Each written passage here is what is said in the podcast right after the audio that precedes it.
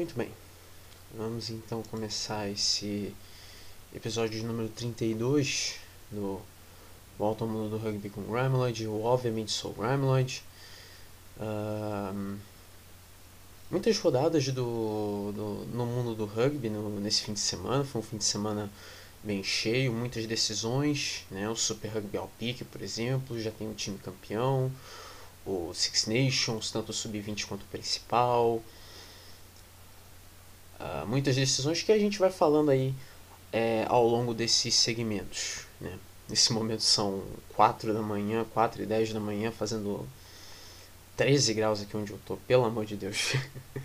Bom, eu vou gravar os outros segmentos um pouco mais tarde. Eu nem terminei ainda de fazer o script ainda por completo ainda. Mas é. Antes de começar esse episódio, eu quero falar sobre um, um fato lamentável que aconteceu nesse fim de semana, né? A morte do Federico Martin Aramboru, o jogador de rugby da Argentina, né? a essa altura já aposentado já há muitos anos, que ele foi assassinado no sábado. É, ele foi para Paris ver o jogo né, entre França e Inglaterra no Six Nations e eu não sei bem explicar porque ainda não tem lá muitas certezas, apenas algumas especulações, mas de que aparentemente houve uma briga entre ele e quem teria atirado nele, né? E que essa pessoa teria voltado para matá-lo depois de ter discutido com ele momentos antes. Né? O Federico Martim Aramburu jogou pela seleção da Argentina de 2004 até 2009, jogou na Copa do Mundo de 2007, ele apareceu em dois jogos, né? um jogo contra a Geórgia e um jogo contra a França, que foi a disputa do terceiro lugar. Se eu não me engano, ele fez try nos dois jogos. Né? A maior parte da carreira dele foi na França mesmo. Ele jogou no Biarritz, jogou no Perpignan, jogou no Dax. Um, também jogou no Glasgow Warriors, na Escócia. E também chegou a jogar Rugby Sevens por um tempinho. Bom, é uma notícia lamentável. Lamentável e, bom, que e descanse em paz e que descubram quem fez isso, né? E que não dá para entender. Não dá para entender. As pessoas querem resolver tudo assim desse jeito. É complicado. É complicado. Mas que ele que ele descanse em, em paz depois dessa essa dessa tragédia. Bom, Vamos então falar então o que aconteceu no fim de semana. Vamos começar então com a NRL, mas não a NRL dos homens. Vamos então com a NRL uh, feminina. Tivemos aí a quarta rodada os três jogos aí acontecendo, né? O Gold Coast Titans derrotando o Brisbane Broncos por 28 a 26 no Cibas Super Stadium em Gold Coast. Gold Coast ganhando o jogo graças a um pênalti marcado pela Brianna Clark aos 32 do segundo tempo. Tivemos também Parramatta e os 18, Sydney Roosters 19 no McDonald Jones Stadium em Newcastle. O Sydney Roosters ganhou graças a um drop goal marcado pela Zahara Temara aos 33 do segundo tempo. Vale lembrar que no pelo menos na NRL feminina são dois tempos de 35 minutos. E é aquilo que eu sempre falo, no rugby league, seja no masculino, seja no feminino, não importa. O drop goal ele vale um ponto. Então, nesse caso aqui, o jogo estava empatado em 18 a 18, até que o Sydney Roosters foi lá e resolveu com um drop goal. E o último jogo da rodada foi também no McDonald Jones Stadium em Newcastle. Newcastle Knights 4, St. George Illawarra Dragons 40. Uh, Newcastle Knights abriu o placar aos 6 minutos de jogo, mas a partir daí só deu Dragons. Uh, foram 9 trás do Dragons no jogo. Mas o Dragons vai ter que resolver essa situação aí de sua chutadora, né? Porque foram nove chutes de conversão e só um foi um chute acertado. Né? Então é, o Dragons tem que ver isso aí. Se a gente olhar a classificação, é, o St. George Illawarra Dragons assume a liderança com 6 pontos. O Brisbane Broncos agora cai para a segunda posição com 6 pontos. O Parramatta Eels tem 4. O Gold Coast Titans também tem 4. O Sydney Roosters também tem 4. E o Newcastle Knights está zerado. É, os quatro primeiros no fim da temporada regular se classificam para as semifinais. A semifinal e final. É, a próxima rodada nessa semana agora é justamente a última, que é aí que vai decidir quem que vai se classificar e quem uh, vai ficar de fora. Bom, vale lembrar que o vencedor, cada jogo ganha dois pontos e quem perde não ganha ponto nenhum. A última rodada, sexta-feira, dia 25 de março, às 11 da noite, no horário de Brasília, tem St. George Illawarra Dragons e Sydney Roosters no Netstrata Jubilee Stadium, em Sydney. E no sábado, dia 26 de março, 10 da noite, Gold Coast Titans e Newcastle Knights no Suncorp Stadium em Brisbane. E logo depois, 11h45 da noite, no mesmo estádio, Brisbane Broncos e Parramatta Eels. Bom, vamos continuar então no, no, no rugby feminino para falar do Super Rugby ao Pique. Tivemos já uma decisão do Super Rugby ao Pique. Todos os jogos foram no FMG Stadium Waikato, em Hamilton, na Nova Zelândia. Tivemos aí nessa semana a segunda e a terceira rodadas. É, a segunda rodada, o Hurricanes Poa perdeu para o Chiefs Manaus a 29 a 8 e o Blues derrotou o Matatu por 21 a 10. Na terceira rodada, Matatu 6, Hurricanes Poa a 18 e Blues 0, Chiefs Manauá 35. Uh, o Chiefs Manauá se sagrou campeão nessa terceira rodada. O Chiefs aí tem como grande destaque jogadores como a Ruby Tui, Portia Woodman, Kelly Brazier e Luca Connor. Né? E dá aqui minha sincera opinião, é uma, é uma covardia, porque o Chiefs tinha as grandes estrelas aí das Black Ferns Uh, ficou um pouquinho desigual. Uh, ficou um pouquinho desigual. O Chiefs estava cheio de estrelas, né? Embora os outros times não eram não eram times fracos não. Por exemplo, o Matatu tinha a Kendra Coxedge, por exemplo, né? E todos os quatro times muito bem montados, mas o Chiefs foi o time superior, né? Acho que não havia dúvidas. Então, se a gente olhar a classificação final, o Chiefs Manauá foi o campeão com 14 pontos, o Hurricanes Poa e o Blues com 6 pontos e o Matatu com 1. Você que escutou o episódio da semana passada, você vai perguntar: Mas peraí, Graham Lloyd, não tinha uma espécie de final após essa terceira rodada? Aí é que tá. Devido aos efeitos da Covid, o torneio que teria uma final após as três rodadas foi reformulado nessa semana para terminar depois da terceira rodada. Isso aconteceu porque todas as equipes foram afetadas de uma forma ou outra. Né? Então, é, as quatro equipes tiveram muitos problemas né, por causa da Covid. Teve até um jogo que foi cancelado por causa disso, lá na primeira rodada. Então, é, ficou complicado, digamos assim. Bom, vamos então para a Europa, né, falar do Six Nations Sub-20, que tivemos aí decisão, uh, tivemos aí a última rodada. País de Gales enfrentou a Itália no Stadium Zip Worlds em Coen Bay. E quem ganhou foi a Itália. A Itália que a gente vai falar muito ainda no. Eu vou deixar para o último segmento do Six Nations principal, que a Itália, olha. Olho na Itália. Eu vou falar muito da Itália no último segmento. Fiquem tranquilos. Mas no sub-20 a Itália não ficou para trás também. É, ganhou de 27 a 20. O grande destaque do jogo foi o Alessandro Garbisi, que marcou dois trás. Sim, Alessandro Garbisi, é, esse sobrenome não é necessariamente estranho, você já ouviu falar. Ele é irmão mais novo do Paulo Garbisi, da, da seleção principal da Itália. O Alessandro Garbisi é dois anos mais novo.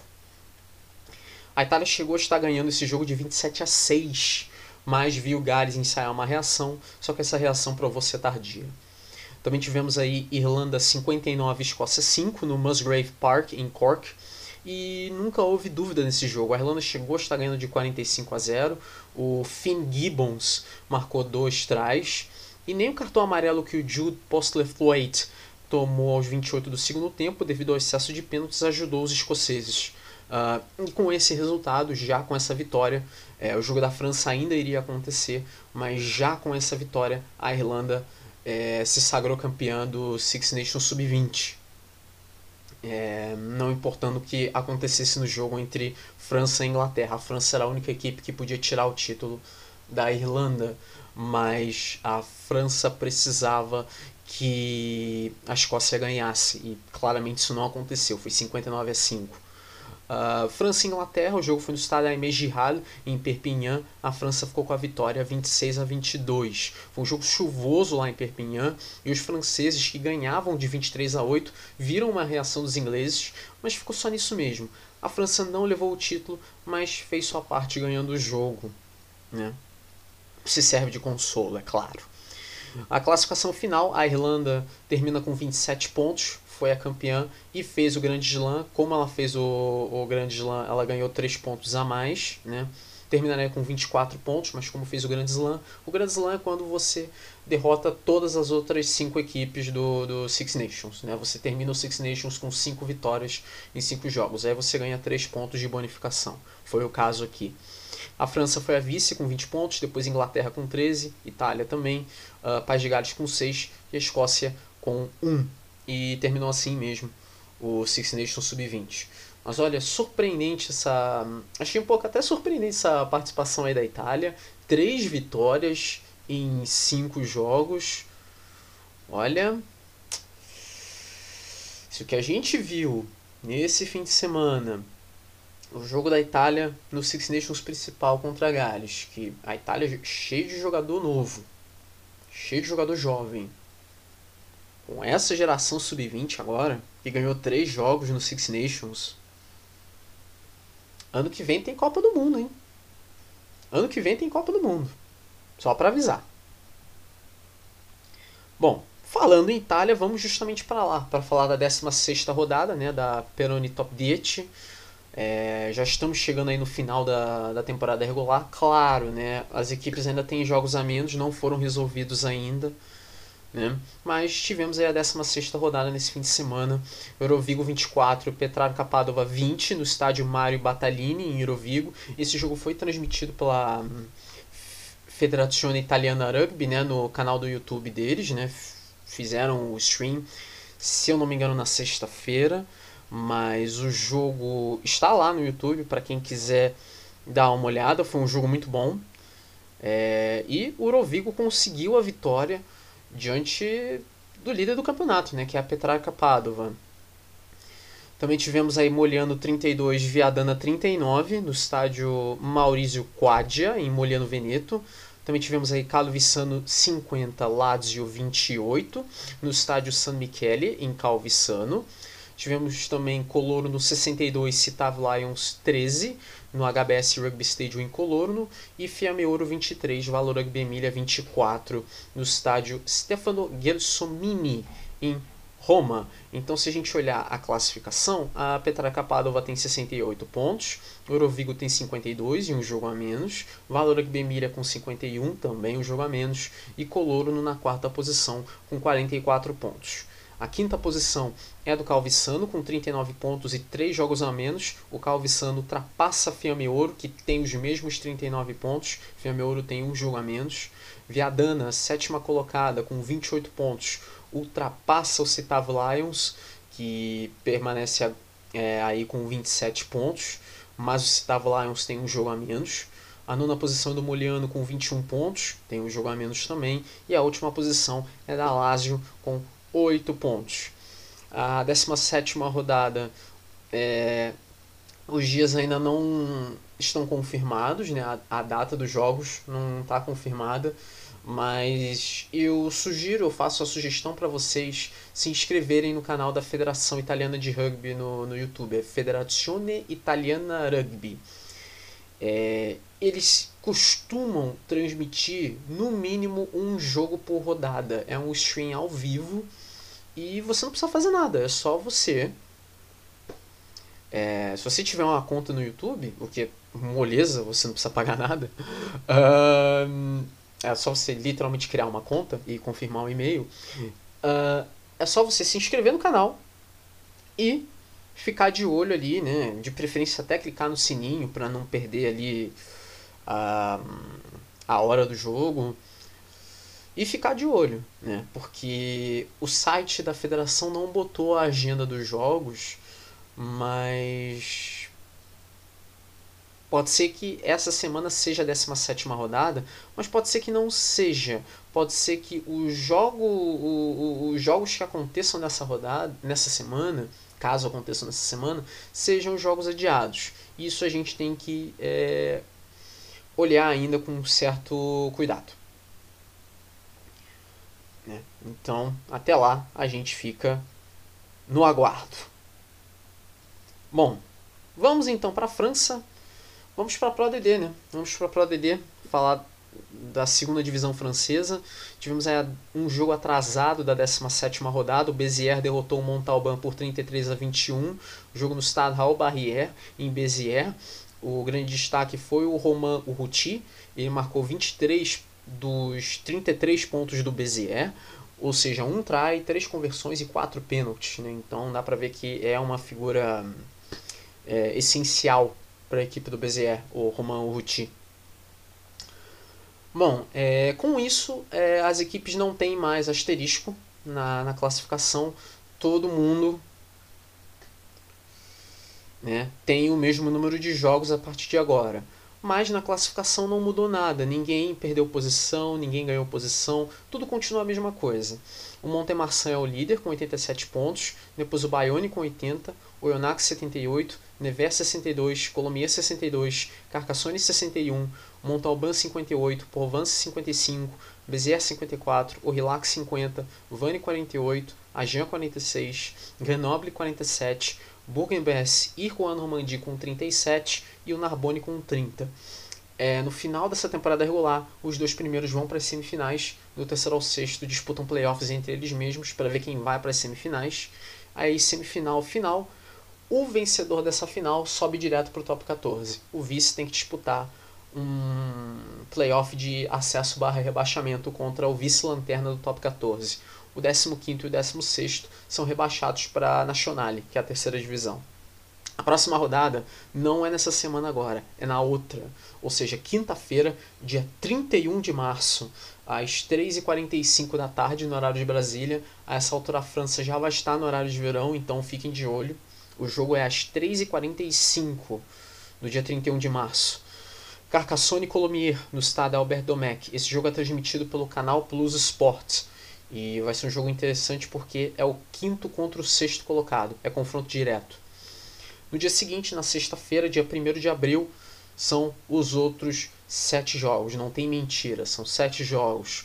Uh, seis deles às duas e meia da tarde. Né? Vannes, Juan Normandie no Stade La Rabine, Narbonne Béziers no Parc des Sports de l'Amitié, Oyonnax e Bourg-en-Bresse no Stade Charmaton, Aurillac e Nevers no Stade Jean Alric, Montalban e Agen no Stade Sapiac, Grenoble e Provence no Stade de Alpes.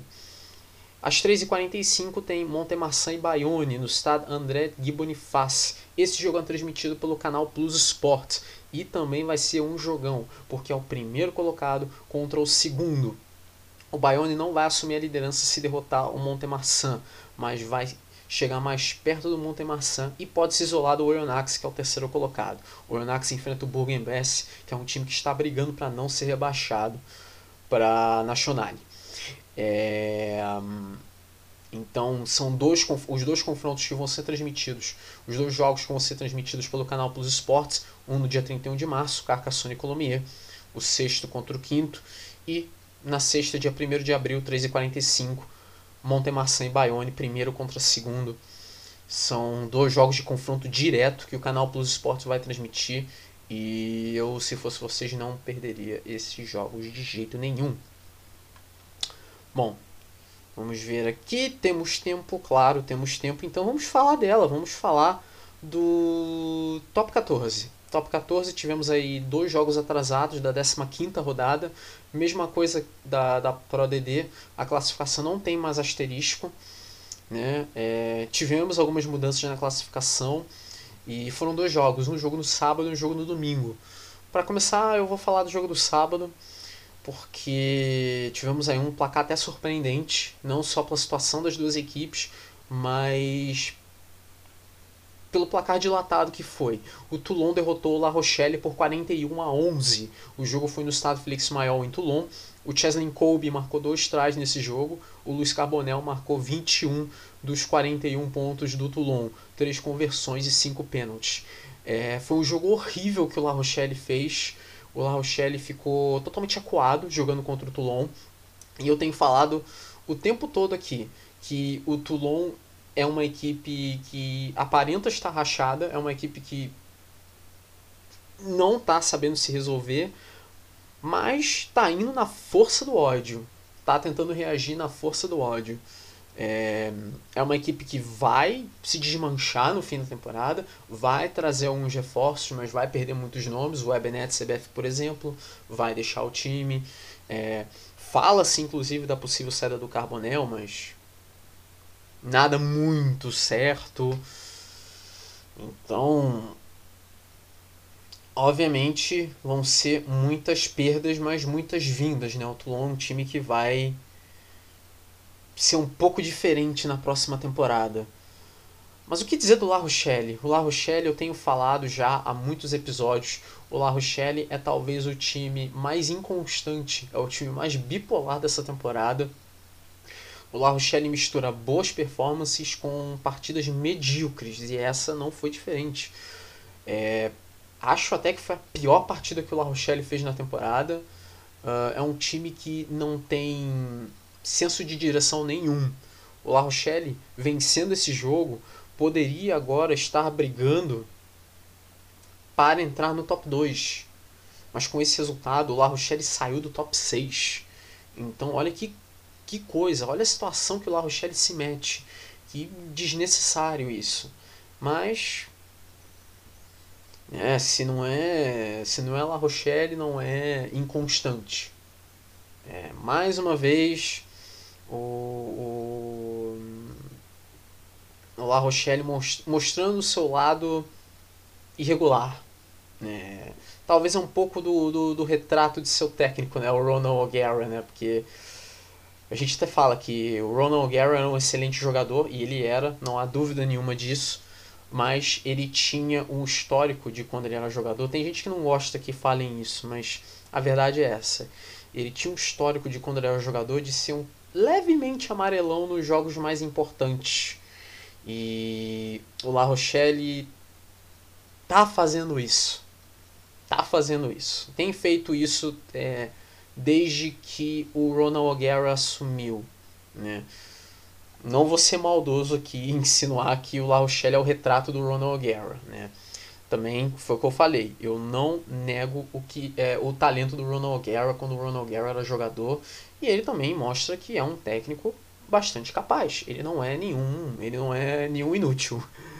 Mas o La Rochelle tá me fazendo lembrar dos tempos de Ronald O'Gara jogador.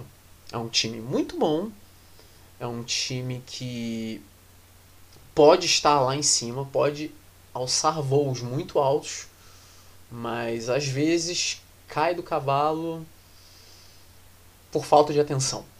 Ou então porque sente a pressão ou alguma coisa assim. Né? Na verdade é essa.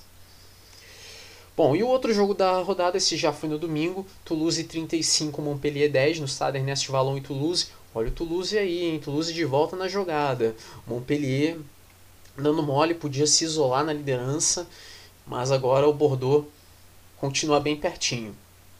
O Toulouse foi superior o jogo todo, marcou 5 trás, né? não houve surpresa aqui. É, pelo menos, lógico, surpresa em relação ao placar teve, mas em relação como o jogo foi jogado, o Toulouse foi melhor o jogo todo, então era de se esperar que o Toulouse ganharia. A surpresa foi o placar. Bom, então a gente olha a classificação. O Montpellier tem 60, o Bordeaux-Bègles tem 58, Lyon-Ou tem 54, Castres também, Toulouse tem 53, sobe duas posições, o Racing 92 tem 51, perde uma posição ao sexto colocado, o sétimo colocado é o La Rochelle com 50, perde uma posição, depois vem Clermont com 48, Stade Francês 45, Toulon 42, ganha duas posições, Section Paloise com 41 e Brive com 37 perde uma posição cada. O 13 é o Perpignan com 34 e o 14 é o Biarritz com 24. A próxima rodada já é nessa semana agora, é a 21 rodada. Todos os jogos serão transmitidos aí no canal Plus. Então sábado, dia 26 de aí no dia 26 de março. Eu me atrapalhei aqui, deixa eu voltar aqui para a agenda aqui que eu me atrapalhei todo. Bom, sábado, dia 26 de março, Toulon e Clermont no estado Félix Mayol, em Toulon, Brive Castres, no estado Amédée Domenech, em Brive, Montpellier e Biarritz, no GGL Stadium, em Montpellier, Section Paloise e Perpignan, no estado Ramon, em Pau, La Rochelle e Racing 92, no estado Marcel de Flandre, em La Rochelle, e estado francês e Bordeaux-Bègles, no estado Jambuan, em Paris. No domingo, no dia 27 de março, é, 4 e 5 da tarde, tem Toulouse e Lyon-Ou, no estado Ernest Vallon, isso, obviamente, uh, lá em Toulouse. É, esqueci de falar os horários do jogo do sábado. Oh, coisa.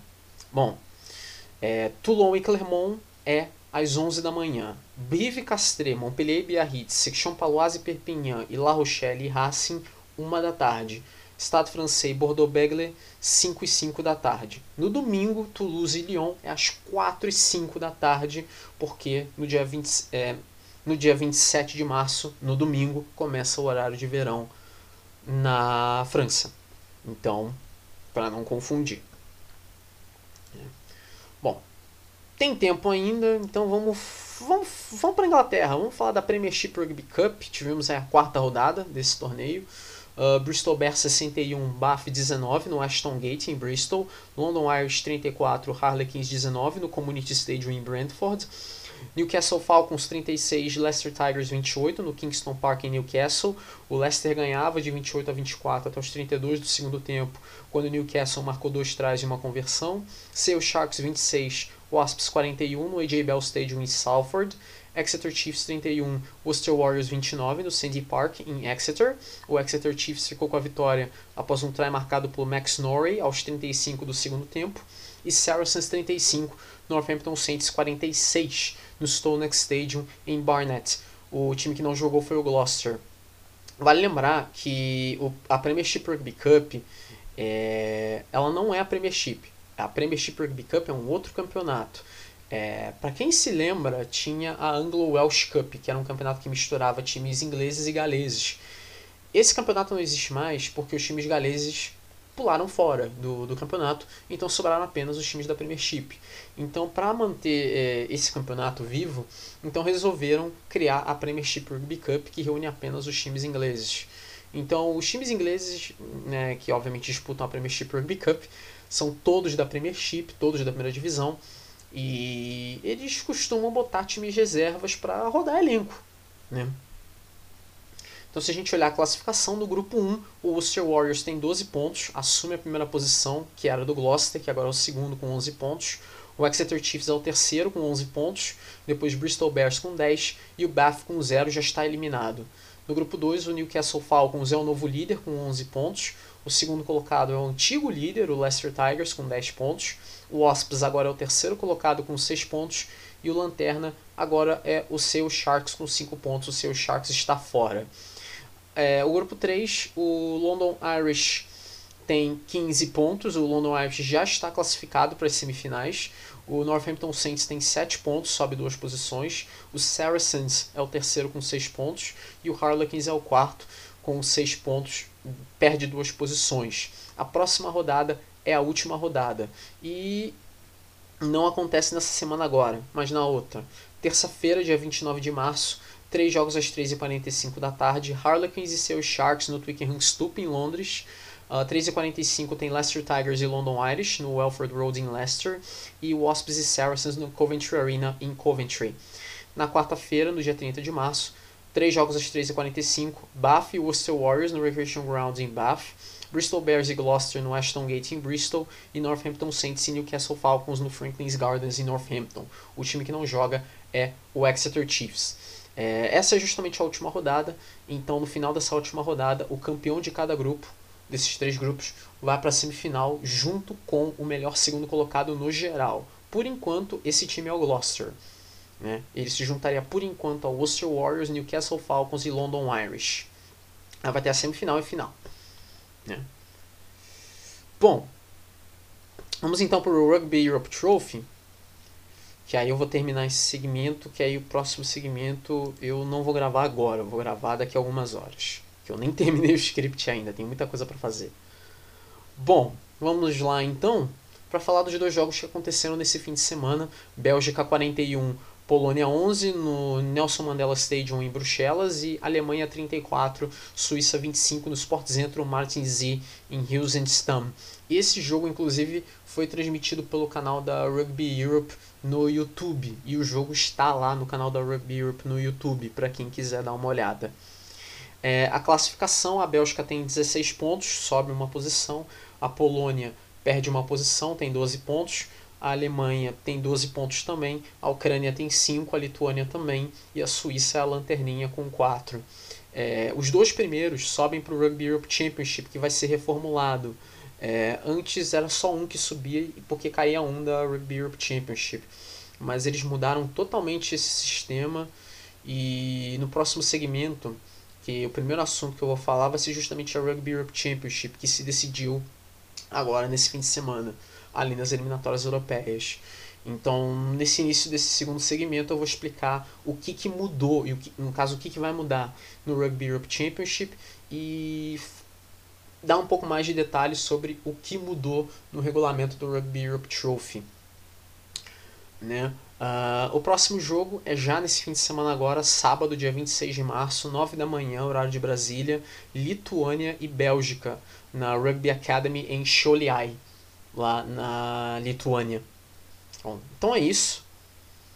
É, vou terminar então esse primeiro segmento. O segundo segmento, bom, eu estou fazendo agora, são 4h45 da manhã. O segundo segmento acho que eu vou gravar lá pelas 8 horas, 8, 8 e meia da manhã mais ou menos. Que aí eu gravo o segundo e terceiro segmento.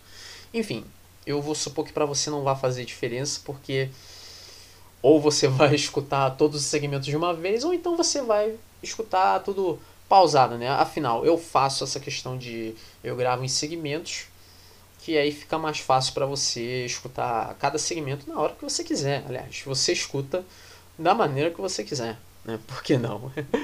Bom, então eu vou gravar o segundo segmento mais tarde, que eu ainda nem terminei o script ainda, pelo amor de Deus. haja preguiça, haja procrastinação.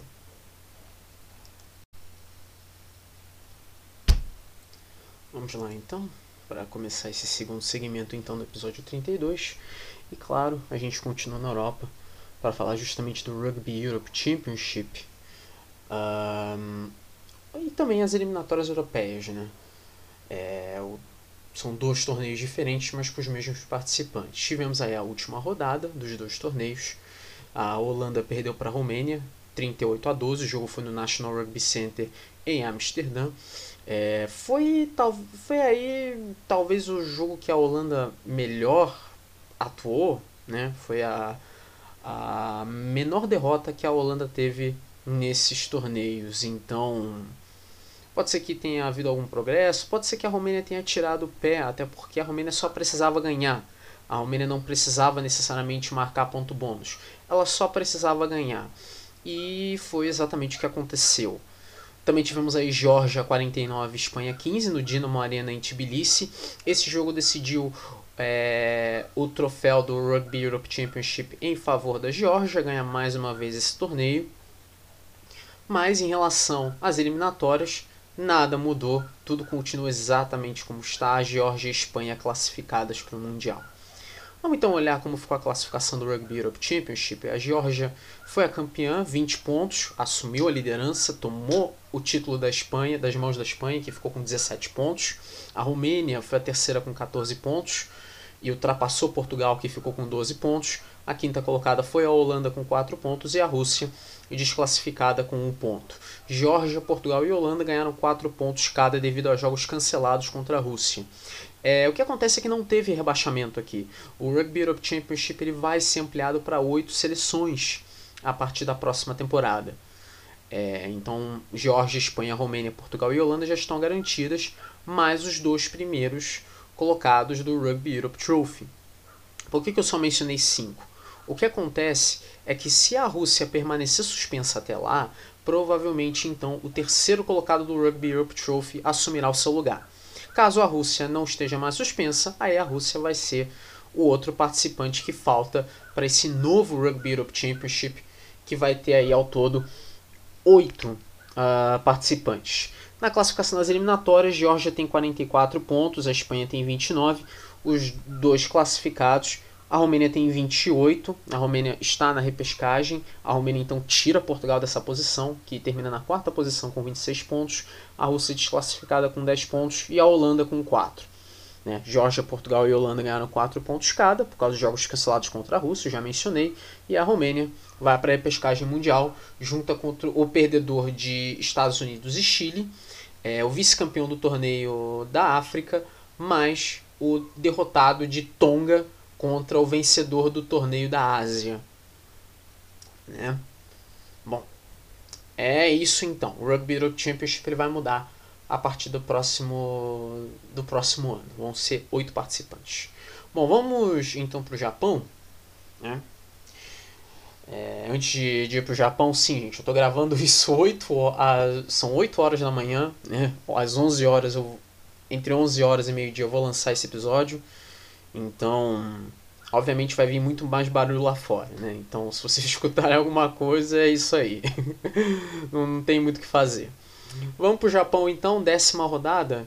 Tivemos aí cinco jogos. Tivemos um jogo que foi cancelado. O Shizuoka Blue Revs perdeu para o Kobelco Kobe né, 28 a 0. É o protocolo, né, de jogo cancelado. A equipe que não consegue botar jogadores o suficiente perde por 28 a 0. Foi o caso aqui mas os outros jogos aconteceram. Yokohama Cannon Eagles 20, Toyota Verblitz 9 no Chichibunomiya Rugby Stadium. O Verblitz abriu 9 a 0 no placar, mas viu o adversário reagir. Também tivemos Saitama Wild Knights 29 Black Rams Tokyo 12 no Kumagaya Rugby Stadium. Tokyo Brave Lupus 28, Funabashi Kubota Spears 43 no Chichibunomiya Rugby Stadium. Osaka Red Hurricanes 15, Green Rockets Tokatsu 10 no Yanmar Stadium em Nagai. E Tokyo Sango Live 69, Shining Arcs Tokyo 29 no Chichibunomiya Rugby Stadium. Israel Folau marcou dois trás aí para o Shining Arcs, mas o Shining Arcs foi presa fácil para o líder do campeonato, que é o Tokyo Sango Live. Então se a gente olhar a classificação, é, o Tokyo Sango Live tem 42 pontos, Funabashi Kubota Spears tem 39, Saitama Wild Knights tem 36 e o Yokohama Cannon Eagles tem 32. O quinto é o Toyota Veblitz com 27, Tokyo Brave Lupus 25, Kobelco Kobe Steelers 21, Black Rams Tokyo 16, Shizuoka Blue Revs 14. O décimo Osaka Red Hurricanes, que tem 14 pontos, sobe uma posição. O Green Rockets Tokatsu tem 13 pontos, perde uma posição. E o Shining Arcs Tokyo tem 8 pontos. Vale lembrar que Shining Arcs e Red Hurricanes foi anunciado nessa semana. Essas duas equipes vão se fundir para a próxima temporada. Né? Vão fazer uma fusão aí para se tornar uma equipe só. Vale lembrar que no final da temporada regular, os quatro primeiros colocados eles vão para as semifinais, enquanto que os três últimos colocados têm que disputar é, é, playoff de é, acesso barra rebaixamento contra os três primeiros colocados da segunda divisão. É, o que acontece? É, alguns meios de comunicação, não só um, mas vários, têm dito que a Japan Rugby League One vai ter só 11 rodadas, então na teoria a próxima rodada é a última. Porém, se você for no site da Japan Rugby League One, é... lá afirma que o campeonato vai ter 16 rodadas. Então, essa é a última rodada? Não é a última rodada? Pois é, ficou na... ficamos na dúvida agora. O site da Japan Rugby afirma que vão ter mais cinco rodadas depois dessa rodada agora, décima primeira, que todos os jogos vão ser no domingo, no dia 27 de março.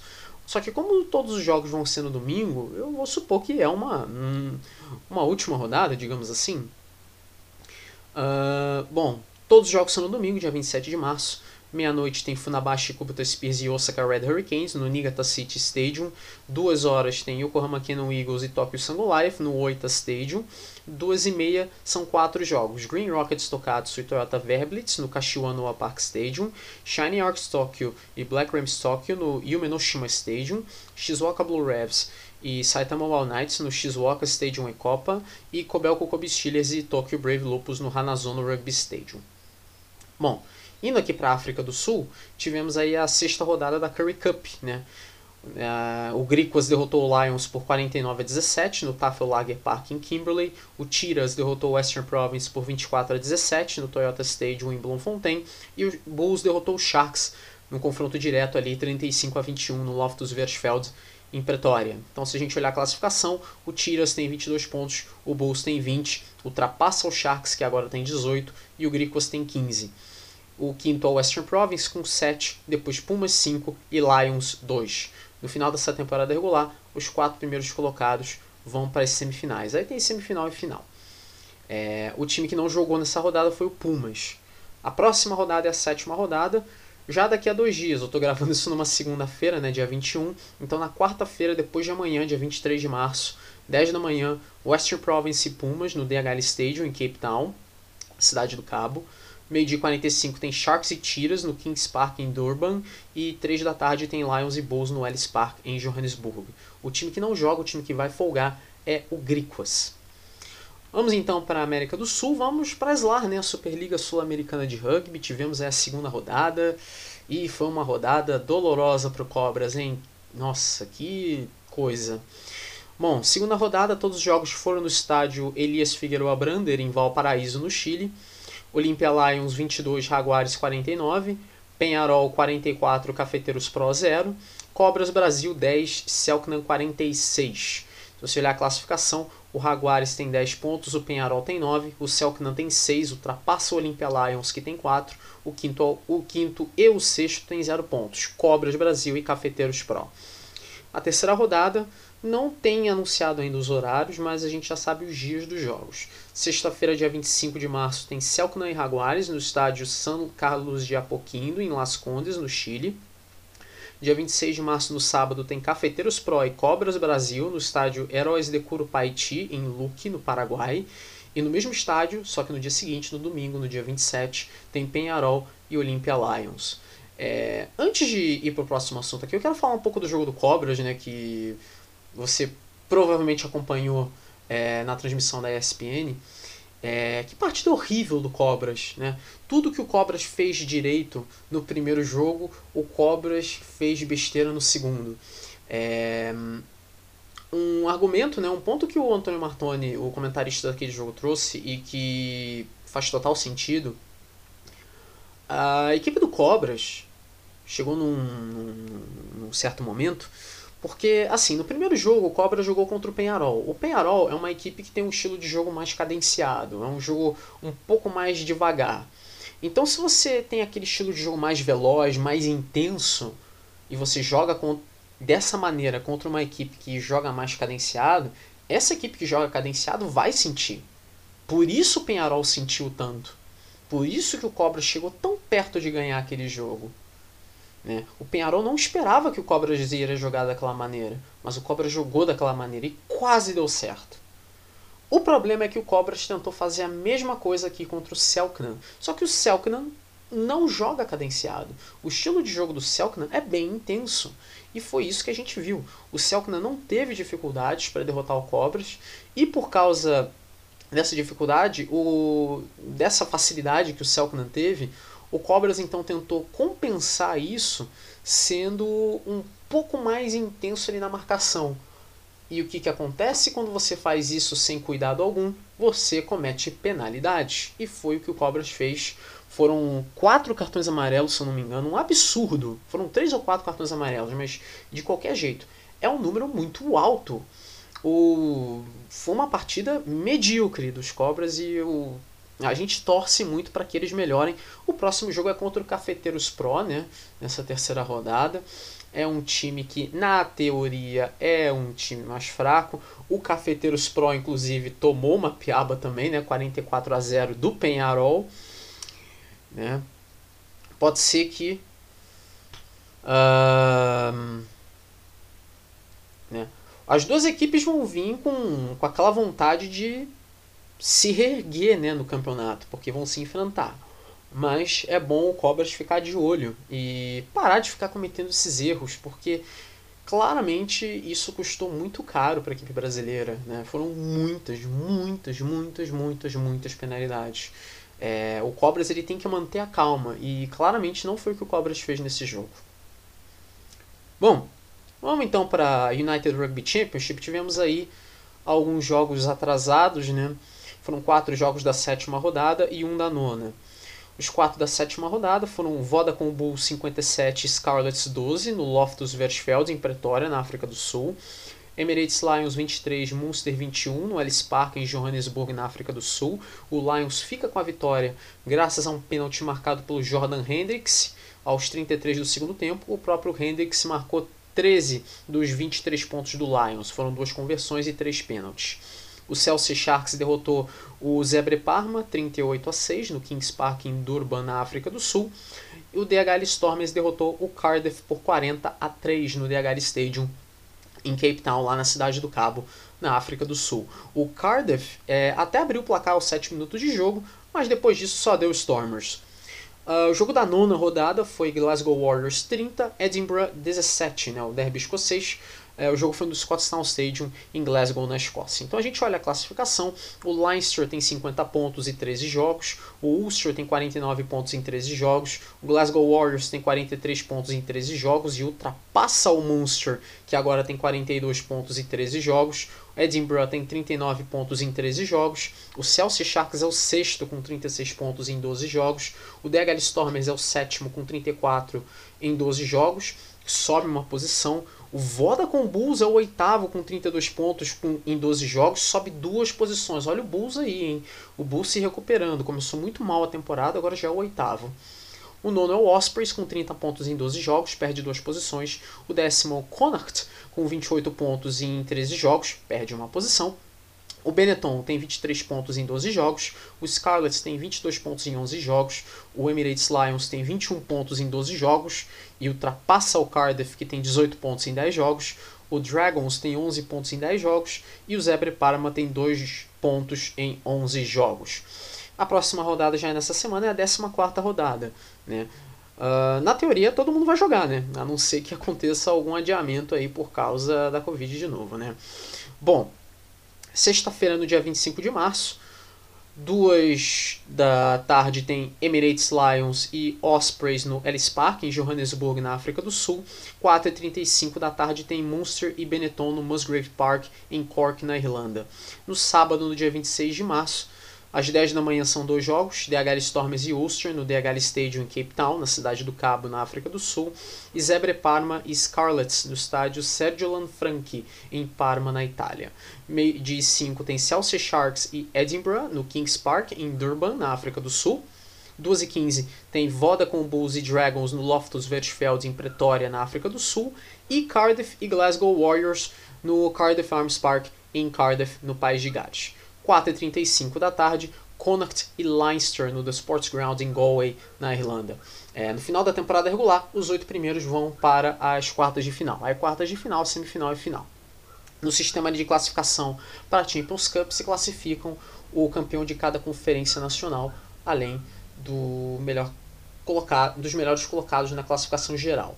Os campeões de conferência por enquanto são o Leinster na conferência irlandesa, o Glasgow Warriors na conferência escocesa barra italiana, o Chelsea Sharks na conferência sul-africana e o Ospreys na conferência galesa. Apesar do Ospreys ser o nono colocado, ou seja, com isso, alguém ali do top 8 fica de fora. Nesse caso, por enquanto, é o Bulls, porque é o oitavo. E só vão oito para Champions Cup no caso. Né? Então, nessa situação, caso terminasse nesse momento, o Bulls se classificaria para as quartas de final, mas não iria para a Champions Cup, porque o Ospreys é quem iria, por estar ganhando a sua conferência. Né? A conferência galesa, no caso. O Bulls é o terceiro colocado da conferência sul-africana. Né? Bom, vamos então para o Super Rugby Pacific. Tivemos aí a quinta rodada. Tivemos apenas quatro jogos.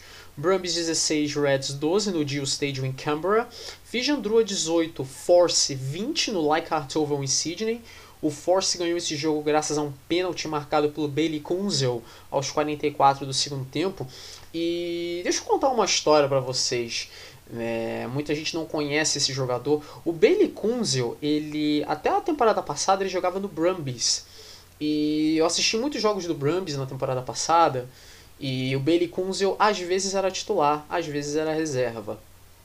Ele acabou perdendo espaço na equipe do Brumbies porque ele errava muito chute. Ele tinha um estilo de chute que era muito propenso a erro. Então, era muito mais provável que ele errasse do que acertasse. Ainda mais que o Brumbies joga no Deal Stadium em Canberra.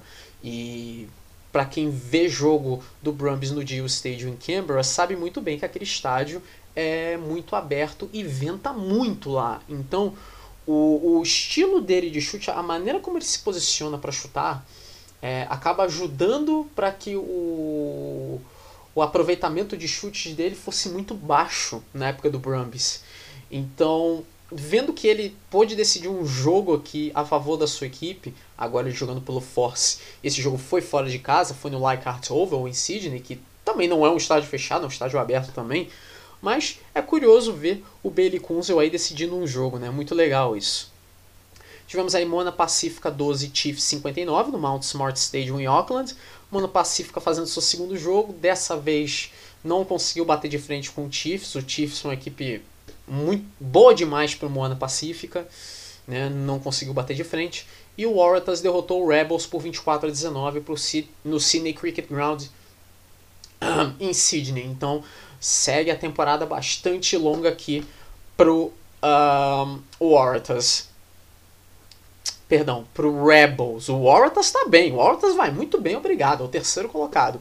Mas o Rebels, o Rebels ainda não ganhou no campeonato. Né? A gente vai olhar aqui a classificação. O Brumbies é o líder com 22 pontos, o Reds tem 18, o Waratahs tem 15, ultrapassa o Crusaders que também tem 15, o Chiefs tem 14, ganha uma posição, o Force tem 11 e ganha duas posições, o Blues tem 9 e perde duas posições, o Hurricanes tem 8 e perde uma posição. O nono Fijandrua com 6, depois Rebels com 2, ultrapassa o Highlanders que tem 1 e na última posição o Mona Pacífica com 0 pontos. A próxima rodada é a sexta rodada. Na teoria, os jogos são esses, se não tiver nenhuma mudança até lá. Né? Lá na Nova Zelândia e na Austrália, pessoal é rigoroso com coisa de Covid. Né? Se tem um jogador com Covid, já é, já é jogo adiado, cancelado. É um Deus nos acuda. Mas vamos lá. Se tudo ficar como normalizado, sexta-feira, dia 25 de março, 3 e 5 da manhã, Mona Pacífica e Hurricanes no Mount Smart Stadium em Auckland. 5h45 tem Rebels e Fijandrua no Amy Park em Melbourne. E 8 da manhã tem Force Brumbies no HBF Park em Perth.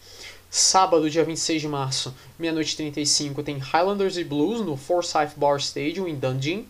3 e 5 tem Chiefs e Crusaders no FMG Stadium Waikato em Hamilton.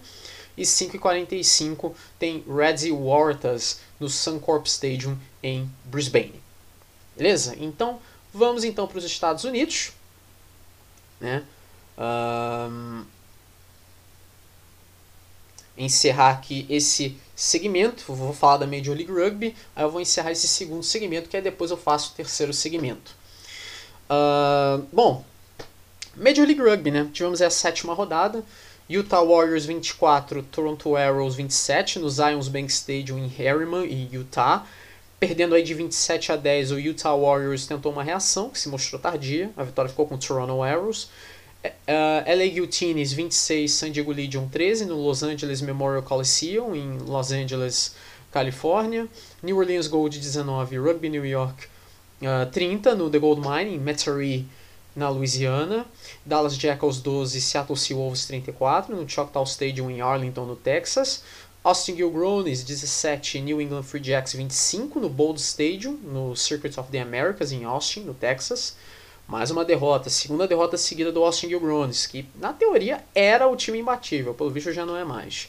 E o Old Glory DC segue o calvário do Old Glory DC, perdendo aí para o que hoje é a melhor equipe do Major League Rugby, que é a Rugby ATL, né, 27 a 13 para a equipe de Atlanta.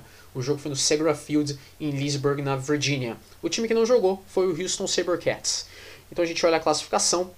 Austin Gilgronis tem 23 pontos, San Diego Legion tem 21, Seattle Seawolves tem 20, o quarto é o Houston Sabercats com 15, LA Utines tem 14, ultrapassa o Utah Warriors que tem 13, e na última posição o Dallas Jackals com 4. Essa é a Conferência Oeste. A Conferência Leste, Rugby ATL tem 25 pontos, Rugby New York tem 24, New England Free Jacks tem 23, a quarta posição é do Toronto Arrows com 15, ultrapassando o New Orleans Gold com 11 pontos, e o Lanterninha, Old Glory DC, não marcou pontos até agora. A oitava rodada, sábado aí, dia 26 de março, são dois jogos às 4 da tarde, Old Glory DC e New Orleans Gold no Segra Field em Leesburg, na Virgínia, e Rugby ATL e New England Free Jacks no Silverbacks Park em Atlanta, na Georgia. Às uh, 7 da noite tem Seattle Seawolves e LA Utines do Starfire Sports Complex em Tequila, em Washington, o estado de Washington, não Washington DC. Uh, e às 8 da noite tem Utah Warriors e Houston Sabercats no Zions Bank Stadium em Harriman, Utah. No domingo, no dia 27 de março, 4 da tarde, tem Rugby New York e Toronto Arrows no JFK Stadium em Hoboken, New Jersey. Uh, Austin Gilgronis, Dallas Jackals e San Diego Legion não vão jogar. Bom, vou terminar então esse segmento. Ah, antes de terminar esse segmento, só para lembrar que o campeão de cada conferência se classifica direto para a final de sua respectiva conferência e espera o vencedor do duelo entre o segundo e o terceiro colocado de sua respectiva conferência. Aí tem as finais de conferência, o campeão de cada conferência disputa a grande final. É uma coisa típica de torneio americano. Bom, vou terminar então esse segmento, que aí no próximo segmento, terceiro segmento, eu vou falar da Super League, da NRL do Six Nations, a definição do Six Nations e fazer alguns previews também. Vai começar o Six Nations feminino já nessa semana. Um, a Nationale, a terceira divisão francesa, volta nessa semana agora. E também falar um pouco da Premiership, que também vai voltar nesse fim de semana agora. E é isso, basicamente. Vamos lá então para esse segmento número 3. Para encerrar com chave de ouro aqui, vamos começar com ela, Super League né? E esse segmento vai estar tá cheio de surpresas, né? Foi uma caixinha de surpresas esse fim de semana porque tivemos resultados aí bastante surpreendentes. Um deles aconteceu na Superliga, aliás, dois deles. Uh, sexta rodada, né? Tivemos aí todos os seis jogos acontecendo. Wigan Warriors 32, Castleford Tigers 22 no DW Stadium. O Castleford, inclusive, teve, teve um momento polêmico nesse jogo, porque o Castleford teve um jogador expulso no fim, o Brad Martin, por causa de um suposto tackle perigoso, né? O jogo estava 28 a 22 para o Wigan. Cartão foi controverso, né? Causou uma certa choradeira lá pelos idos de, de, de, de Castleford. É, é aquilo, é o que eu sempre falo. Não se bote nessa situação. Mas dessa vez eu tenho que dar o braço a torcer. Eu acho que o cartão vermelho foi muito. Não acho que custou caro, não acho que custou o jogo a Castleford.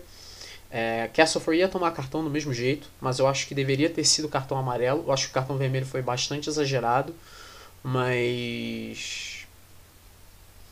Deu mole, deu mole. Entrou errado no tackle e aí aconteceu isso. Se submeteu a esse erro. Então. Acabou pagando por ele. E acabou custando caro a equipe. Bom, Salford Red Devils derrotando o Leeds Rhinos por 26 a 12 no AJ Bell Stadium. Segue o Calvário do Leeds Rhinos. O Leeds Rhinos, inclusive, que acabou de demitir o técnico agora mesmo, algum, há, alguma, há algumas horas, se eu não me engano. Tá sem técnico, então. Situação delicada lá em Leeds. O jogo estava acirrado e estava empatado em 12 a 12 até os 31 do segundo tempo. E vale lembrar, né, de se notar que Salford estava perdendo o jogo antes disso. Então, é, o Leeds deu uma bela de uma amarelada aqui. Também tivemos Catalan Dragons 18, Hull Kingston Rovers 10, no estádio Gilberto Brutus, em Perpignan. E aqui tivemos uma das surpresas, né? O Warrington Wolves derro é, sendo derrotado pelo Wakefield Trinity né? 38 a 22 lá no Halliwell Jones Stadium em Warrington. Que vitória do Wakefield, né? Uma vitória muito importante. Mas eu acho que a vitória mais surpreendente dessa rodada foi essa aqui. Toulouse Olympique 22, St. Helens 20. Lá no estádio Ernest Vallon em Toulouse. Uma vitória improvável, né? O Paul Marcon fez o try da vitória do Toulouse aos 36 do segundo tempo. St. Helens líder da Super League, atual campeão da Super League, enfrentando o Toulouse Olympique que acabou de subir da Championship, um time que não tinha ganho uma partida sequer até agora. Então você podia pensar, ah, o St. Helens vai ganhar esse jogo. Toulouse vai lá e ganha. Vai lá e ganha e ganha no final, né? Então foi uma vitória daquelas, é uma vitória daquelas de contar para os netos, para quem viu o jogo, é uma vitória daquelas. O jogo não foi transmitido, mas eu estava acompanhando esse jogo em tempo real e quem saiu na frente do placar foi o Toulouse, né, marcando um try no início do jogo. Quando o Toulouse marcou um try no início do jogo, eu fiquei com uma sensação estranha, eu pensei alguma coisa estranha, eu tô, eu tô tendo um pressentimento esquisito eu mal podia imaginar que era o Toulouse ganhando o jogo no fim das contas, né? É inimaginável, né? Tá, é a primeira vitória do Toulouse é, na, na história do Toulouse na Super League, né? O Toulouse nunca tinha jogado Super League, então consegue a sua primeira vitória nesse campeonato. E para terminar a rodada, o jogo que aconteceu no domingo, né? UFC 14 Huddersfield Giants 6 no MKM Stadium. O UFC chegou a abrir 14 a 0 no placar. A classificação tem o St. Helens com 10 pontos, Catalan Dragons com 10 pontos, sobe uma posição. Wigan Warriors tem 10, sobe uma posição. Huddersfield Giants tem 8, desce duas posições. Hull FC tem 8, Warrington Wolves tem 6. O sétimo é o Salford Red Devils com 6, sobe uma posição. Wakefield Trinity tem 4 pontos e sobe uma posição. O Kingston Rovers tem 4 pontos e perde duas posições. Depois vem o Leeds Rhinos com 2 pontos. Castleford Tigers com 2 e na última posição Apesar da vitória, o Toulouse Olympique segue na, na zona de rebaixamento com dois pontos. É, no final da temporada regular, o primeiro colocado é o campeão da temporada regular e ganha o troféu na League Leader Shield e vai para a semifinal. O segundo colocado não ganha troféu, mas vai para a semifinal também. O terceiro ao sexto disputam playoffs entre eles mesmos para ver quem vai para a semifinal. Aí tem semifinal e final. A final acontece em jogo único e campo neutro lá no Old Trafford. Uh, o 12 colocado é rebaixado para a Championship no final da temporada regular. A próxima rodada não é nessa semana agora, é na outra. Então, quinta-feira, dia 31 de março, 4 da tarde, tem Wigan Warriors e UFC no DW Stadium. Esse jogo é transmitido pela Sky Sports. Na sexta-feira, no dia 1 de abril, não é mentira, tem quatro jogos, 2 às 3h45, Huddersfield Giants e Catalan Dragons no John Smith Stadium e Hull Kingston Rovers e Warrington Wolves no Craven Park. Às 4 da tarde tem Castleford Tigers e Toulouse Olympique no Menda Rose Jungle. E também às 4 da tarde, Leeds Rhinos e St. Helens no Headingley. Esse jogo é transmitido pelo Sky Sports. É um jogo que eu recomendo que você assista. Sabe por quê? O, é, o Leeds Rhinos não vem numa boa situação. O St. Helens acabou sofrendo essa derrota inimaginável.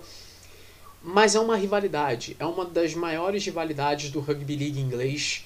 E é sempre sinônimo de bom jogo. É, sempre, é um jogo que sempre chama atenção, é um jogo que é sempre muito divertido. É, Leeds Rhinos e St. Helens não é a maior rivalidade do rugby inglês, eu diria que a maior é St. Helens e Wigan Warriors, mas St. Helens e Leeds também é uma grande rivalidade, não deixa de ser uma grande rivalidade. Então, também vai ser muito importante para o Leeds, porque o Leeds vem em uma fase muito ruim. O Leeds não tem técnico, o Leeds está muito perto da zona de rebaixamento. Tá certo que a gente está no início do campeonato, mas o Leeds está lá embaixo. O St. Helens quer recuperar a moral depois dessa derrota aí para o Lanterna, o Toulouse Olympique. Então vai ser um jogaço esse. E no domingo, no dia 3 de abril, 11 da manhã, tem Wakefield Trinity e Salford Red Devils lá no Bellevue.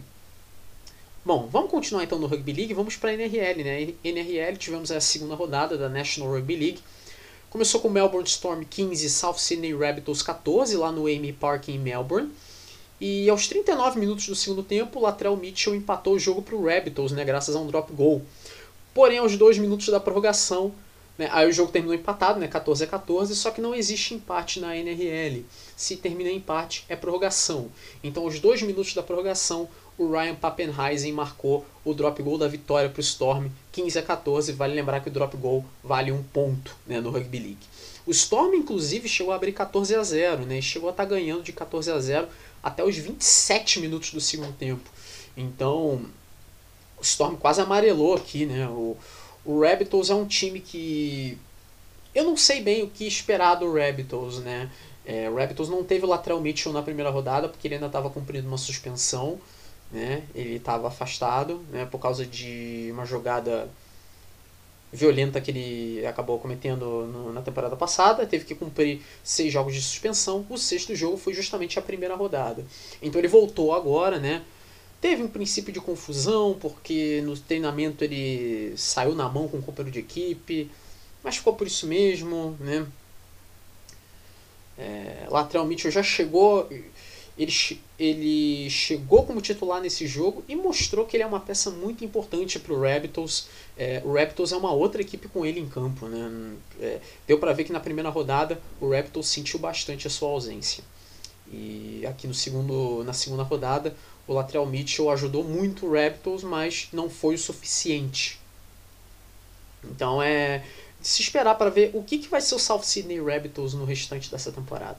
É lógico, essa foi só a segunda rodada, tem muito campeonato pela frente, mas é importante a gente dar uma olhada no que vai ser o South Sydney Raptors no restante do ano. Também tivemos aí St. George Illawarra Dragons 16, Penrith Panthers 20 no Netstrata Jubilee Stadium em Sydney. O Penrith chegou a estar tá ganhando de 20 a 6, mas o Dragons reagiu, só que não reagiu a tempo. Né? O que pesou também contra o Dragons foi que o Dragons tomou dois cartões amarelos, né? o Jaden Sua e o Zach Lomax. É, muitas penalidades que o St. George Illawarra Dragons cometeu, então acabou pagando caro por isso. Né? Não dá para reclamar. Sydney Roosters 26, Manly Warringah Eagles 12 no Sydney Cricket Ground em Sydney. Gold Coast Titans 20, New Zealand Warriors 18 no Cibus Super Stadium em Gold Coast. Também tivemos Cronulla Sharks 18, Parramatta Eels 16 no PointsBet Stadium em Sydney. Perdendo de 16 a 12 aos 39 do segundo tempo, o Sharks marcou o try da vitória com Tig Wilton, convertido aí pelo Nico Hines. Então o Sharks ganhou de virada esse jogo. Também tivemos aí North Queensland Cowboys 26, Canberra Raiders 6, no Queensland Country Bank Stadium em Townsville. Vitória surpreendente, não esperava o North Queensland Cowboys conseguindo essa, esse tipo de vitória contra o Canberra Raiders. Uh, Newcastle Knights 26, West Tigers 4 no McDonald Jones Stadium em Newcastle. Uh, Knights inclusive chegou a abrir 26 a 0. E Canterbury Bulldogs 10, Brisbane Broncos 16, lá no Acor Stadium em Sydney. O Herbie Farnworth foi muito importante aqui para o Broncos porque ele marcou dois trás nesse jogo, então foi essencial a presença dele nessa partida. A classificação Newcastle Knights agora é o novo líder com 4 pontos, ultrapassa o Penrith Panthers que também tem 4, mas o Knights tem um saldo de pontos melhor. O Brisbane Broncos é o terceiro com 4 pontos, sobe duas posições. Depois é o Melbourne Storm com 4 pontos, North Queensland Cowboys 2 pontos, sobe 4 posições. O sexto é o St. George Laura Dragons com 2 pontos, perde 3 posições. O sétimo é o Parramatta Eels com 2 pontos. O oitavo é o Sydney Roosters com 2 pontos, sobe 7 posições. O nono é o Gold Coast Titans com 2 pontos, sobe uma posição. O Cronulla Sharks tem 2 pontos, sobe uma posição. O Canterbury Bulldogs tem 2 pontos, perde 3 posições. O Canberra Raiders é o 12, perde 6 posições. 13 é o South Sydney Rabbitohs com 0 pontos, perde uma posição. Aí vem New Zealand Warriors com 0 pontos, o West Tigers também perde duas posições. E o Lanterninha, o Manly Warringah Eagles também com 0 pontos. A próxima rodada já é nessa semana, então quinta-feira, dia 24 de março, 6 e 5 da manhã, tem uh, St. George Illawarra Dragons e Cronulla Sharks no Wind Stadium, em Wollongong. Na sexta-feira, no dia 25 de março, 4 da manhã, tem West Tigers e New Zealand Warriors no Campbelltown Sports Stadium em Sydney. E às 6 e 5 tem South Sydney Rabbitohs e Sydney Roosters no Accor Stadium em Sydney. No sábado, no dia 26 de março, uma da manhã, tem Penrith Panthers e Newcastle Knights no Carrington Park em Bathurst. E às 3h30 tem Melbourne Storm e Parramatta Eels no Amy Park em Melbourne. E às 5h35 tem Canberra Raiders e Gold Coast Titans no Deal Stadium em Canberra. No domingo, no dia 27 de março, às 2h05, tem Brisbane Broncos e North Queensland Cowboys no Suncorp Stadium em Brisbane. E 4h15 tem Manly Warringah Eagles e Canterbury Bulldogs no Four Pines Park em Sydney. Uh, bom, então vamos. Antes de ir pro. Eu vou deixar o Six Nations por último, então. Eu vou fazer então uns previews aqui bem rápidos aqui. Vamos fazer então três previews aqui. Primeiro, falar do Six Nations feminino, né, que vai começar já nessa semana agora. É, primeira rodada aí, sábado, no dia 26 de março, 9 da manhã, tem Escócia e Inglaterra, no The Health Stadium em Edinburgh. 1h45 tem Irlanda e País de Gales na RDS Arena em Dublin. E no domingo, no dia 27 de março, 11 da manhã, tem França e Itália no Stade de Alpes em Grenoble. O Six Nations feminino é disputado com esses seis países desde 2007, quando a Itália substituiu a Espanha. Só que o torneio existe desde 96. A Inglaterra, com 17 títulos, é a maior campeã. A França tem 6, a Irlanda tem 2 e a Escócia tem 1. Então, geralmente costumam esses seus favoritos, Inglaterra e França. Né? Irlanda ali por fora, e, enquanto que Gales e Escócia são duas equipes bem fracas no feminino.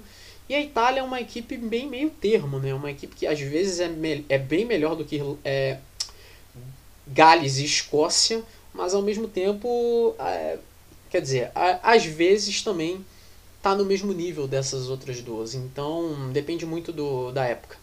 Né? Mas vale lembrar que é um ano de Copa do Mundo para o rugby feminino, então é importante esse Six Nations feminino para a gente ter uma ideia do que pode vir a ser é, a participação dessas seis equipes na Copa do Mundo uh, feminina de, de rugby que vai ser no final do ano. Bom, fazer um preview também na Nacional também, a gente olhar a classificação aqui. Maci tem 84 pontos, Albi tem 73, Soyongo Lam 71, Valence Roman 69, um jogo a menos, Chambéry 62, Nice 59, Dax 53, Blagnac 53, Surrene 46, Bourgogne-Jallieu 40 e um, e um jogo a menos e dois pontos a menos, Tarbes 40 pontos, um jogo a menos, Obenat 37 pontos, um jogo a menos, Dijon 35 pontos, um jogo a menos. E União Cognac Saint-Jean d'Angely 35 pontos também. É, os dois primeiros colocados vão para as semifinais, terceiro ao sexto disputam playoffs entre eles mesmos, e aí os vencedores vão para as semifinais, aí semifinal e final.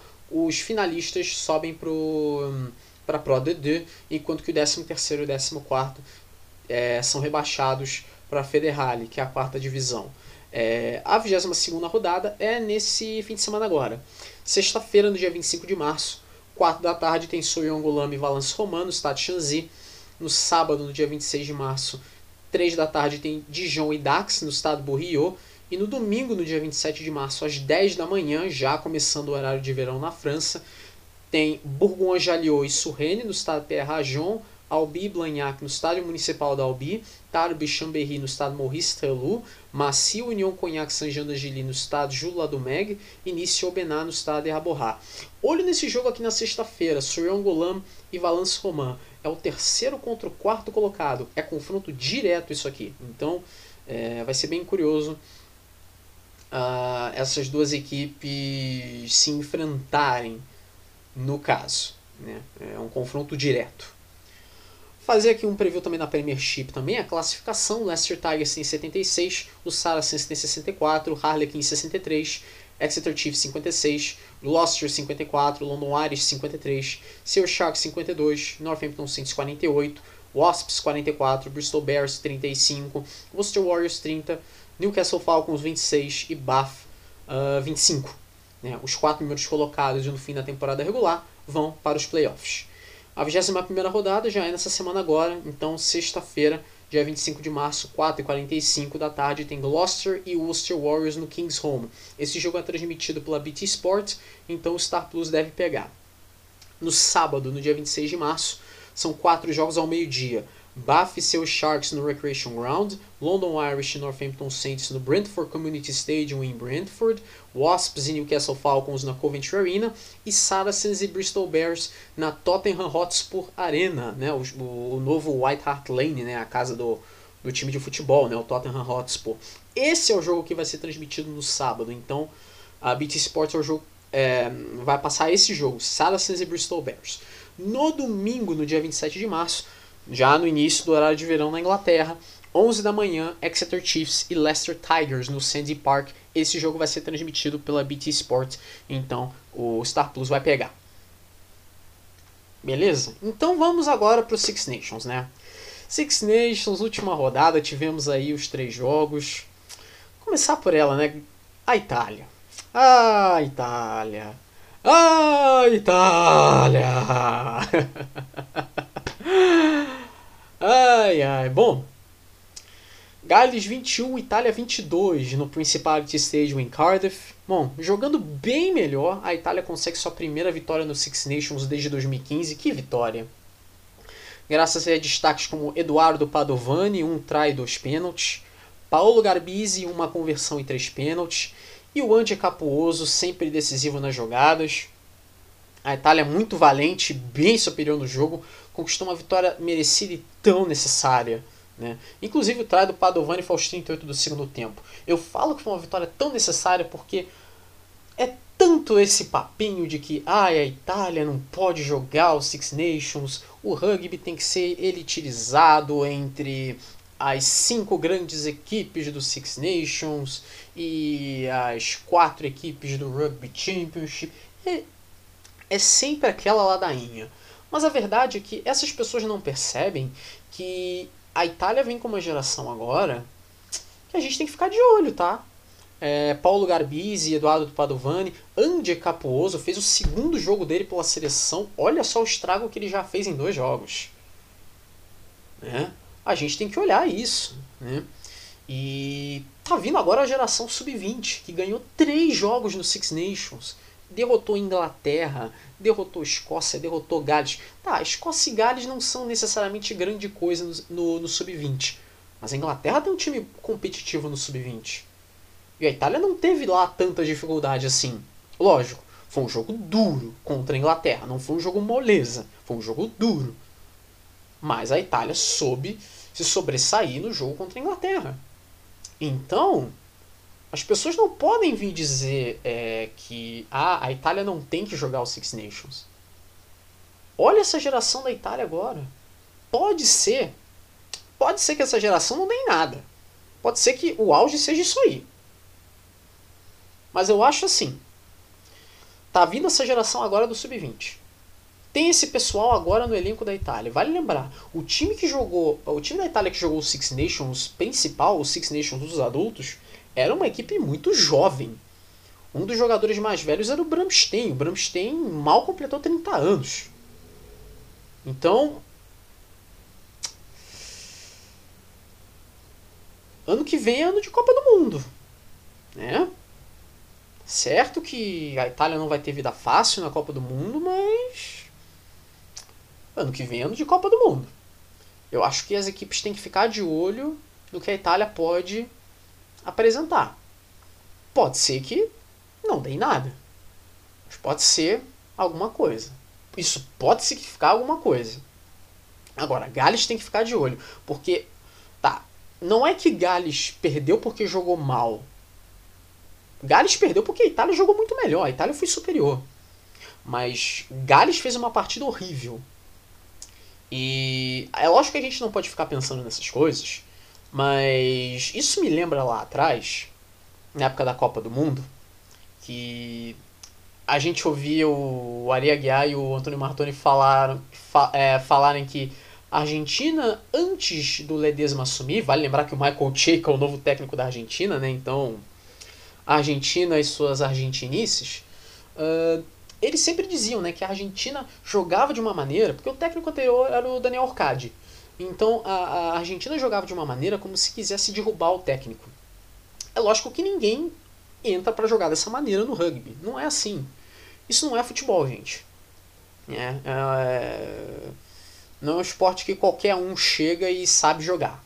Não é assim. É um esporte que, que é, é muita prática e muito, muito conhecimento, né? Que é o caso do rugby. Mas eu tive essa sensação no jogo de Gales. Que o pessoal não tá muito afim de ter o Empivak como técnico. Eu notei um ânimo do pessoal de Gales, mas eu não quero que entendam errado. A Itália foi muito melhor e merecia a vitória. Acho até que a Itália já deveria ter garantido essa vitória momentos antes. No primeiro tempo, a Itália errou é, ao querer ir para um try quando podia chutar para três. Já podia ter garantido o jogo antes. Mas a Itália foi tão bem que era questão de tempo ela garantir a vitória. Só que Gales também não se ajudou. Alguma coisa tá errada nesse time de Gales. É, fizeram uma festa bonita pro Alan Jones porque completou 150 jogos. Mas e aí? Olha a situação que Gales se, se enfiou aqui. Curioso, né? Não. Vamos lá então. Irlanda 26, Escócia 5 no Aviva Stadium em Dublin. É a primeira Triple Crown né, da Irlanda desde 2018, que jogou muito melhor contra uma Escócia perdida, né, totalmente sem rumo. É, para quem não sabe, Triple Crown no Six Nations é quando uma equipe da Home Nations, ou seja, Irlanda, Escócia, Inglaterra e Gales.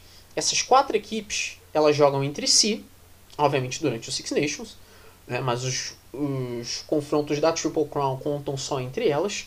E uma dessas equipes tem que derrotar todas as outras três. Quem fez isso dessa vez foi a Irlanda. A Irlanda derrotou Escócia, Inglaterra e Gales. Então, com isso, conquistou a Triple Crown. Né? Ela só pode ser disputada só entre esses quatro países. Uh, a Escócia. A Escócia teve um problema antes do jogo que Finn Russell foi barrado. Né? Ele foi parar no banco de reservas. Eu tenho um problema com isso porque é, o Finn Russell tá ele devia ter ficado com a seleção lá em, em Roma e eventualmente viajado para a Irlanda? Deveria. Ele fez besteira indo direto para a Escócia sem que ninguém soubesse, junto com alguns companheiros de equipe, para beber num pub lá na, lá, lá na Escócia para comemorar a vitória contra a Itália. Ele fez errado em não avisar ninguém e furar o protocolo, toda aquela coisa. Ele fez errado? Fez. Agora, foi uma ideia totalmente sem noção da Escócia. A Escócia precisa do Finn Russell. Porque olha só, é, as pessoas podem reclamar, as pessoas podem chiar, podem falar que às vezes o Finn Russell tem uns lapsos assim na cabeça, assim, façam umas besteiras extra-campo, mas ele é muito essencial para essa equipe da Escócia. A Escócia então foi com o Blair Kinghorn em campo. Nada contra o Blair Kinghorn, ele é muito bom, ele joga no Edinburgh, é um dos grandes destaques do Edinburgh, ele joga muito. Já era para estar na seleção da Escócia faz muito tempo. O problema é quando você disputa a posição com o Finn Russell. Então fica difícil. Mas aí que tá. O Blair Kinghorn, ele jogou muito mal. Ele foi horroroso em campo. Aliás, a Escócia com ele não conseguiu jogar. Porque a Escócia é uma equipe que sabe jogar com o Finn Russell.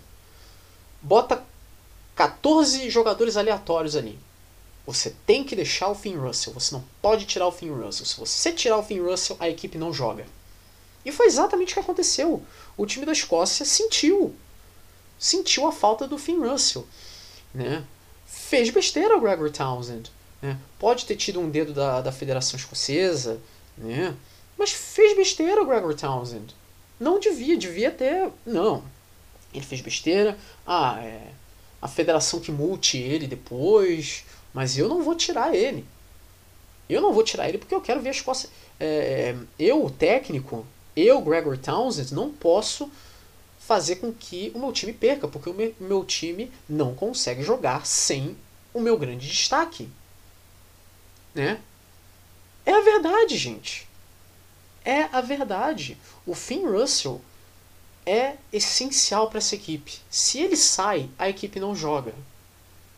Então, foi isso basicamente. A Escócia não jogou. E o Blair Kinghorn sentiu.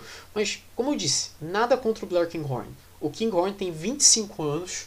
Ele é um jogador que eu tenho certeza que se ele manter o que ele está fazendo no Edinburgh, ele vai ter um auge que vai durar, ó. Vai durar uma eternidade. Vai estar tá com uns 36 anos e vai estar tá voando. Mas, no momento, a Escócia é o time do Finn Russell. Uma coisa que pode se fazer, e foi uma coisa que foi feita no jogo, foi Finn Russell e Blair Kinghorn jogando juntos né? Porque o Finn Russell entrou no lugar de um outro jogador, não do Blair Kinghorn. E naquele momento a Escócia começou a jogar melhor. Isso que é curioso. Então assim, eu acho que a Escócia ela deveria né, se ela quer realmente começar a tentar com o Kinghorn, deveria botar os dois juntos. O Kinghorn não é um jogador ruim, mas a Escócia não vai saber jogar sem o Finn Russell. É, é uma, é uma Finn Russell dependência, a verdade é essa. Né? Bom, e a França, né? França. Ah, França. França derrotou a Inglaterra 25 a 13 lá no Stade de France, em Paris. Primeiro título de Six Nations da França desde 2010. É o primeiro dessa geração liderada pelo Antoine Dupont. A França foi superior o jogo todo e a Inglaterra. A Inglaterra é Inglaterra, né, gente? Ela tentou ir até onde deu. Essa é a verdade. E muitas críticas agora na Inglaterra, né? Porque o nosso querido Eddie Jones, tão amado Eddie Jones, uma figura tão amada, é uma figura que muita gente gosta tanto, né? para não dizer o contrário, todo mundo quer a cabeça dele agora. É, o Andy Good, aquele ex-jogador, né, jogou no, no Saracens, jogou no Leicester Tigers, enfim, ele levantou um argumento que eu acho muito interessante. Ele disse: que em 2018, faltando 18 meses para a Copa do Mundo de 2019, a África do Sul resolveu contratar o Ressi Erasmus para ser técnico, faltando 18 meses para a Copa do Mundo. Passaram-se 18 meses, a África do Sul foi campeã. Enfim, estamos em março de 2022. Faltam 18 meses para a Copa de 2023. Ele não falou com todas as palavras, mas ele deu a entender que ele quer que o Ed Jones seja mandado embora. E eu concordo com ele. Eu acho que a Inglaterra só vai conseguir para frente se o Ed Jones for embora. Só que tem um pequeno detalhe. A Inglaterra não tem ninguém para botar no lugar dele. Né? É tipo, por exemplo, quando você vê no, no, no, futebol, por exemplo, todo mundo reclamando: ah, o Tite não pode ser técnico da seleção brasileira. Mas vai botar quem? Não tem ninguém para botar. É a mesma coisa aqui. É a mesma coisa aqui. Vai botar quem no lugar do Ed Jones? Não tem ninguém para botar no lugar do Ed Jones. Tem muito inglês que fala: ah, tem que botar o Scott Robertson, tem que botar o Razor, o técnico do Crusaders. Primeiro de tudo, o Razor, né, o Scott Robertson, tem um contrato gigantesco com o Crusaders e com a Federação da, da Nova Zelândia. A Inglaterra não vai romper esse contrato, a não ser que eles tenham muito dinheiro no bolso e resolvam pagar do próprio bolso. Porque eles vão ter que pagar, vão ter que embolsar uma grana para tirar ele de lá. Outra coisa. Eu não acho que o, o, o Robertson seria bobo, seria ingênuo de assumir um cargo como técnico da seleção da Inglaterra 18 meses antes da Copa do Mundo. Tá, faltam 18 meses, faltam um ano e seis meses para a Copa do Mundo. Falta um bom tempo. Dá para você ter uma. O próprio Rassi Erasmus mostrou que dá para readaptar uma equipe em 18 meses. Mas não é todo mundo que sabe fazer isso. Você fazer uma coisa dessa requer bolas, requer culhões. Rassi Erasmus mostrou que dá, mas não é todo mundo que vai fazer. Scott Robertson é um técnico que é um dos melhores técnicos do mundo, sem dúvida é o técnico do, do Crusaders, uma equipe tão vitoriosa, inclusive com ele. Mas o Crusaders não joga da mesma maneira que a Inglaterra. Eu não sei se ele iria se adaptar a um estilo tão pragmático, a um estilo tão chato quanto da seleção da Inglaterra. Então, para mim é complicado você ter alguém como o Scott Robertson treinando é, a seleção inglesa. Eu não acho apropriado que seja ele. Mas aí que tá, não vai ser ele. Vai ser quem? Não tem ninguém. Não tem ninguém. Não tem ninguém apropriado para é, para esse cargo, pelo menos agora, e para um e principalmente para um período de 18 meses. Não tem ninguém. Então fica difícil para a Inglaterra, né? Então, Vamos ver, né? Porque a Inglaterra. Enquanto ela tiver com o Eddie Jones, o Eddie Jones já falou que vai treinar a Inglaterra até a Copa de 2023. Depois disso ele sai. Mas eu acho que se ele ficar até lá, eu acho que a Inglaterra vai repetir. Talvez não vá repetir os passos de 2015. caindo na primeira fase, porque o grupo da Inglaterra não é tão difícil assim não. Tem Japão e tem Argentina. O Japão pode surpreender? Pode. A Argentina, bom, é a Argentina, né? É, a Argentina surpreende, é, ela surpreende, ela aparece quanto menos você espera. Foi assim em 2007, foi assim em 2015. A diferença é que em 2007 a Argentina tinha um time qualificado. uh, mas. A gente tem que ver o que, que vai ser da Inglaterra. Porque. Eu não sei o que, que vai ser da Inglaterra nesses 18 meses, não, hein? Vai ficar difícil. Vai ficar difícil. Eu acho sim que a Inglaterra pode terminar de novo lá numa quinta posição no próximo Six Nations, igual como foi no ano passado. Acho que pode acontecer sim, é possível. É possível. Se a Inglaterra ficar do jeito que tá, é possível. Se ela melhorar, tudo bem. Aos trancos e barrancos, tudo bem. Que a Inglaterra é aquela barata, é aquela barata, né? É tipo bomba atômica, explode tudo, acaba tudo, mas as baratas ficam. A Inglaterra fica lá. É, é a mesma coisa. Não tem como. É, é muito difícil você tirar ali a Inglaterra de circulação porque ela está sempre lá. Né? Não à toa, gostemos ou não, é a única campeã do mundo que não vem do, do, do hemisfério sul. Já a França, né? O que dizer da França? É a grande geração da França, eles era o título que a França tanto queria. Lógico, não é o principal, né? O principal eles querem que venha daqui a 18 meses, né, a Copa do Mundo, mas a França queria muito um título. Essa geração queria muito um título. Eu não acho que seria um, uma grande derrota a França, tipo, ah, vamos supor que a França deu uma francesada e perca o Six Nations em 2022 para a Irlanda. Eu não acho que seria o fim do mundo. Eu acho que a França até iria até com muito mais vontade em 2023, né? É, não acho que a França vai tirar o pé para 2023, até porque a Copa do Mundo é na França. Mas talvez a França perdendo esse Six Nations em 2022, ela iria totalmente insana para 2023. Talvez iria até mais pressionada, talvez isso seria ruim. Mas é aquilo, depende como cada um aguenta a pressão. Quem sabe aguentar, beleza. Se não sabe aguentar, só lamento. Mas uh, a França queria tanto um título, né? O Six Nations, a França não ganhava fazia 12 anos, gente, 2010. O que, que vocês faziam em 2010? 2010 eu ainda estudava, gente. Eu ainda estudava em escola ainda, pelo amor de Deus. Uh, mas. Essa geração aí, da França aí, Antoine Dupont, Melvin Jaminet, Mathieu Jalibert. Mathieu Jalibert não jogou o Six Nations, né? Ficou o Six Nations inteiro machucado. Mas ele vai voltar e vai ser titular, com certeza. Roman Tamaki, um, enfim, Cameron Woki, que é um jogador que tem aparecido constantemente. Muito bom ele, hein? Muito bom esse, esse cara, hein? Cameron Woki, guarda esse nome. Também. Winnie Antônio também, né? Esse eu, esse eu conheço de carteirinha, acompanhando La Rochelle, né?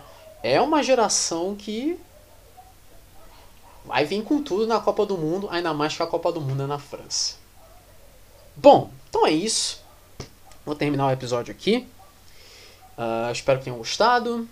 Esse foi o episódio 32. Se Deus quiser, semana que vem eu vou fazer o episódio 33. Não sei se vai ter tanta coisa quanto o episódio 32, ou não sei se vai ter menos coisa. Não faço a menor ideia. vou saber na hora. Uh, vocês podem me encontrar no Twitter facilmente, é GrimeLoid, no Instagram é TheGrimeLoid. Uh, eu recomendo mais que vocês me sigam no Twitter mesmo, que eu retuito muita coisa de rugby lá, então é, se tem alguma novidade também no, no, no rugby eu retuito também, então aí vocês já ficam de olho. Beleza? Então é isso. Vai dar 10 horas da manhã. É só botar esse episódio aí no, no, no Anchor. Vou botar daqui a pouquinho. Daqui a pouquinho já vai estar disponível aí. Só preciso converter esse áudio aqui, que aí eu boto o episódio lá no Anchor. Bom, hoje eu gravei mais tarde, né? São 10 horas da manhã agora. Uh... Pois é. Bom, enfim. Tô, tô pensando alto aqui. Que vocês tenham um bom dia. Espero que tenham gostado desse episódio. E a gente se vê numa próxima. Se Deus quiser, episódio 33 na semana que vem. Beleza?